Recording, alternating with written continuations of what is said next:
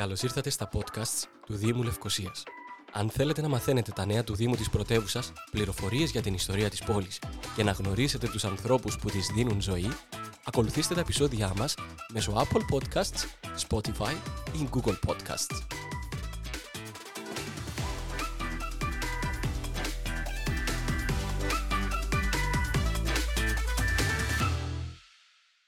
Αφού έχουμε ενημερωθεί σε σχετικό podcast ενδελεχώς για τους δημοτικούς χώρους στάθμευσης, ήρθε η ώρα να μάθουμε πόσο μας στοιχίζει να σταθμεύουμε στους χώρους αυτούς, αν βγάλουμε μηνιαία κάρτα στάθμευσης.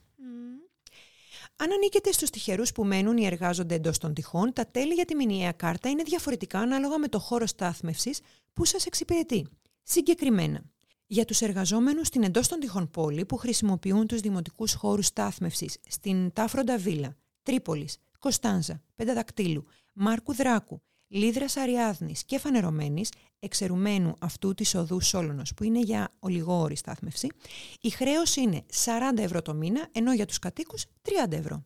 Για τους εργαζόμενους στην εντός των τυχών πόλη που εξυπηρετούνται από το δημοτικό χώρο στάθμευσης στην Ποδοκάτορο, Άλλος Κολοκάση, η χρέωση είναι 30 ευρώ, ενώ για τους κατοίκους 20 ευρώ. Όσοι εργαζόμενοι στην εκτός των τυχών χρησιμοποιούν τα πάρκινγκ των οδών Γρήβα Διγενή, Μυκόνου, Κωστή Παλαμά και Χαράλαμπου Μούσκου, χρεώνονται με 40 ευρώ το μήνα. Ενώ για τους κατοίκους που εξυπηρετούνται από το χώρο στάθμευσης στην οδό Γρήβα Διγενή, η μηνιαία χρέωση είναι 20 ευρώ. Τέλος, για τους δημότες και εργαζόμενους που χρησιμοποιούν τον δημοτικό χώρο στάθμευσης στη Σιμωνίδου, η μηνιαία κάρτα κοστίζει 40 ευρώ. Και αν οι παραπάνω πληροφορίες δεν σας έκαναν να χαμογελάσετε, τότε να συμπληρώσουμε πως η αίτηση για έκδοση κάρτας στάθμευσης γίνεται ηλεκτρονικά στο site του Δήμου www.nicocia.org.cy.